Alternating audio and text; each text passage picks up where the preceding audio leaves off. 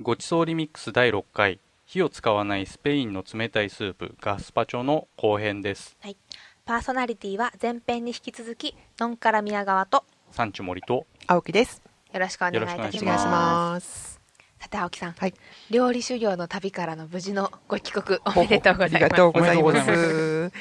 えー5月末から6月の初めにかけてスペインにいらしたんですよねはい、で今回紹介しているガスパチョはやっぱりチェックしてきたりしたんですかもちろんです。おーはい、えースペインの首都のマドリードの王宮近くにはい国王も来られる老舗レストランで、えー食べてきました。ほうおーで、トマトが濃厚で酸味が程よくて美味しかったですね。はあ国王が来るってなるとお高いんじゃないですかうん、ところがそのレストランは割とあの値段もリーズナブルでへしたので、マドリードに行かれた方におすすめですね。うーん王宮の近くに最近できたサンミゲル市場という今風スタイルのフードコートのようなところにも行ったり来たんですけれども、でそちらの方でもガスパチョを売っていたんですねほただそちらのガスパチョはちょっと観光地価格でしたねううんんだいたい5ユーロ500円ちょっとでしたか結ね構行きますねええーと先ほど言ったあの老舗レストランの方では、はいえーと食事とデザートとコーヒー込みで20ユーロほさらにボリュームもたっぷりだったのでこっちの方がおすすめですねうなるほど、うん国王も庶民的 ですねあーそうですね。はい。これこうがそれを召し上がってるかはわからないですけれども、 あーはい違うものかもしれそなういですね。それからバレンシアでパエリアマスターに本場のパエリアの作り方を習ってきました。おーかっこいいうんえーバレンシアは米どころなんですね。うんで、そしてあのパエリアの国境なんです。なるほどこれがその料理修行のお話なんですね、はい。どんなことを習ってこられたんですか、はい。えっ、とまず市場に買い出しに行くところから始めまして、う本場のパエリアバレンシアーナの作り方を教わってきました。んで、このパエリアバレンシアーナというのは材料として鶏肉、うんうさぎ肉、カタツムリ、おう豆を入れるのが本場流なんですね。おー本場っぽいですね。で、あの日本でもシーフードパエリアっていうのがはいあありますけれども、えーバレンシアでは肉とシーフードはあの一緒にパエリアにするのは邪道だって言われているんです。へーそのうさぎのお肉ですか、うんあの日本のスーパーで売ってるみたいなこのパックに入って売ってるんですかあ、いえ、私が見たのは市場で量り売りされていて、あのもちろんブロックからバラにして、ええー角切りりで売っていたのもあるんですけれども、もう丸ごと姿のまんま姿のまんまあのもうん売られてましたね。ワイルドな感じで売られていましたワイ。ルうドんですはい。で、実際に作っている前は、材料としてウサギっているのかなーなんて思っていたんですが、あの作ったのを食べてみるとこのウサギ独特の出汁がとても重要だなというふうに感じました、えーそれからあのスモークパプリカの粉ですねうんこれは燻製の香りをつけたパプリのパプリカの粉を使うんですが、えーでこのスモーキーな風味とウサギの出汁があのとても素晴らしかったです、なるほうどんあのバレンシアは米どころということでしたけれどもはいカツオカレーの回で話していたような細長いお米とかを使うんですかはい、実はその現物を持ってまいりましたおおこれですはあもち米みたいな感じですかね結構丸っこいそう日ですね本の米に似てるけど似てるけどなんかちょっとちちょっちっゃとめ丸ですっあこねいーちっちゃいですですかねねねあと玉のような感はじい、あのこれは品種はボンバーっていう品種らしいんですけれども、ボンバー、うんうん、地元の方はパエリアはこれで作るパエリア用のお米決まってるんです決ね、まってるらしいんですねへーそれであのちょっと普通のお米よりは高いうん3倍ぐらいでしたかね結構します、ね、結構お高いお値段ですがやっぱしこれだっていうこだわりがあーあるらしそくてうなんですかでちなみにあの市場のお米屋さんで日本のお米を売っていたんですが、えそれは寿司用ってなってましたー 決まりが 決まりがそれじゃなきゃ米にうるさいバレンシア人おは寿司じゃなは いさすがですね ねうーんはいそれにしてもそのパエリアマスターに習うっていうのは誰でもできるんですかそうですねあの現地の旅行代理店や観光局に頼めば大丈夫だと思うんですがうーんまず言葉ができないとちょっと厳しいかもしれないですあねー。そうですよねで私はちょっとスペイン語ができるものでう、んえー、とスペイン語で直接やり取りするのと、うんあと英語の通訳を頼んで頼んだので英語で交渉しました。なるほどま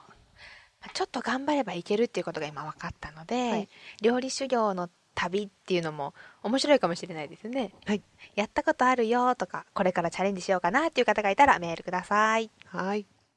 ごきそうるミックス。ガスパチョで大事な食材のトマトの話題なんですがうんはいトマトは野菜か果物かっていう議論があるんですよねはあは韓国ではプチトマトはフルーツ扱いでしたねあなるほど台湾でもドライの甘いプチトマトがドライマンゴーなどの果物と一緒に売られてたりしますよね。はいえー実はアメリカであの19世紀の後半にトマトは野菜か果物かをめぐってうん裁判で争われたことがあったんですよ。裁判。あれだはあ野菜業者と果物業者のテリトリー争い、 おお、なるほど、それだ。いえいえあの実はこれ税金問題だったんですねなるほど。おーでまずあの、えー輸入するときに果物なら無税うん野菜なら10%の関税がかかるという法律が当時アメリカにあったので、うん輸入業者と農務省の役人が揉めたんですね。うんで結局判決文には、うんトマトやキュウリやかぼちゃのように野菜畑に育てられているので野菜であるなるほど。うんまた食事中に出されるがデ ザデザートにはならないとされ野菜に分類されたんですね ちなみに日本の税法ではトマトは第7類食用の野菜となっていますうん、でも今だったらデザートでも食べられますから果物扱いだったかもしれないですよねトマトをはいデザートであれはい いやそうえあトマト系のデザートって最近多いんですよねそうですね、うんえーとセブンイレブンには、えー桃太郎トマトゼリーとか、うんローソンの氷コピントマトを使ったトマトフロマージュうんうんとかサーティワンアイスクリームのトマティレモンソルベうんうんカフェドクリエのミックスベリートマトのスムージーカタカナばっかりうん ですねもうトマトはそんなことになってたんですかーそうですねはいあのトマトのデザートあトマトを使ったデザートが2014年あたりから広く市販されるようになって、うん意外だが結構美味しいとかうんトマトは苦手だけどこれなら食べられるうんなんて人たちの話題だったんですねなるほどうん他にもフルーツトマトといってうん果物のように甘いトマトの品種がまあたくさんあるんですようん代表格が塩トマトっていうんですが知ってますか塩トマト塩甘いトマトで塩トマト塩につけると甘く なる違いほ違います、えーと塩トマトは、えー熊本県八代が発祥地でううんフルーツトマトの元祖と言われています、うん塩分濃度の高い土地が栽培される特別災害のトマトなんですけれども、うんえー塩トマトと名付けられているんですねで塩とは言うけれども糖度が8度もあって甘いんですよなるほどあー海を干拓とかして土地にしたとかそういう感じのところに適したトマトなんですねそうですねえーなのであの東日本大震災の後に津波で塩害を受けた宮城県の岩沼市で栽培をし始めたそうなんですうんなるほどでこれを復興トマトと名付けて栽培した結果大成功したんですよううんんみんなそんなに甘いトマトが好きなのか中国ではあのトマトにお砂糖をいっぱいかけて甘くして食べたりしますしね日本でも宮城や山形秋田などの東北地方では、特に年配の方がトマトに砂糖をかけて食べる習慣が今も残っているそうですねほうんでこれは砂糖が貴重だった時代に、えーとカロリーの補給を兼ねて夏に頑張った自分へのご褒美的なこうちょっと贅沢な感覚でトマトと一緒に糖分を取るという習慣がと今でも残っていると言われていますう。なるほど、なるほどねトマトに砂糖かうん、僕はついていけないです ねそうですかなんかトマトの食べ方がたくさん広がって楽しいなって私は思いますけどね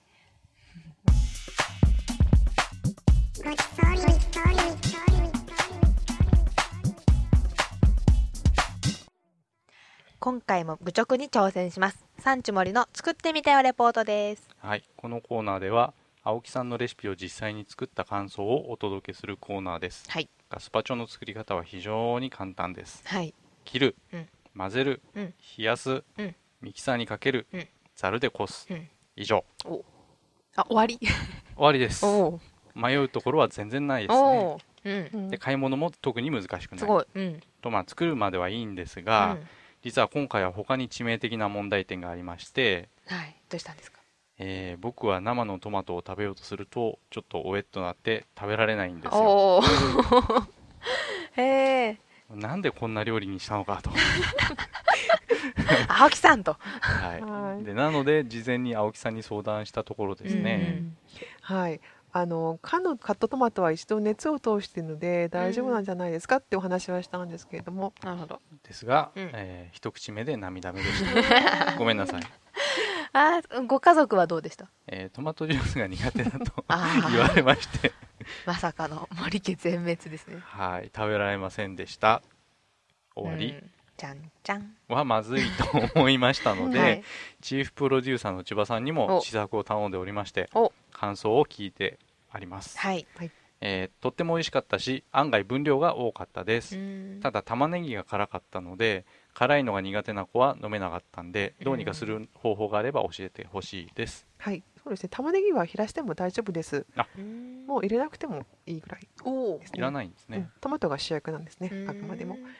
えー苦手なものは減らしてください。うんうんただパプリカはできれば入れてほしいですね。うん準主役的な感じですかうんそうねで、すね。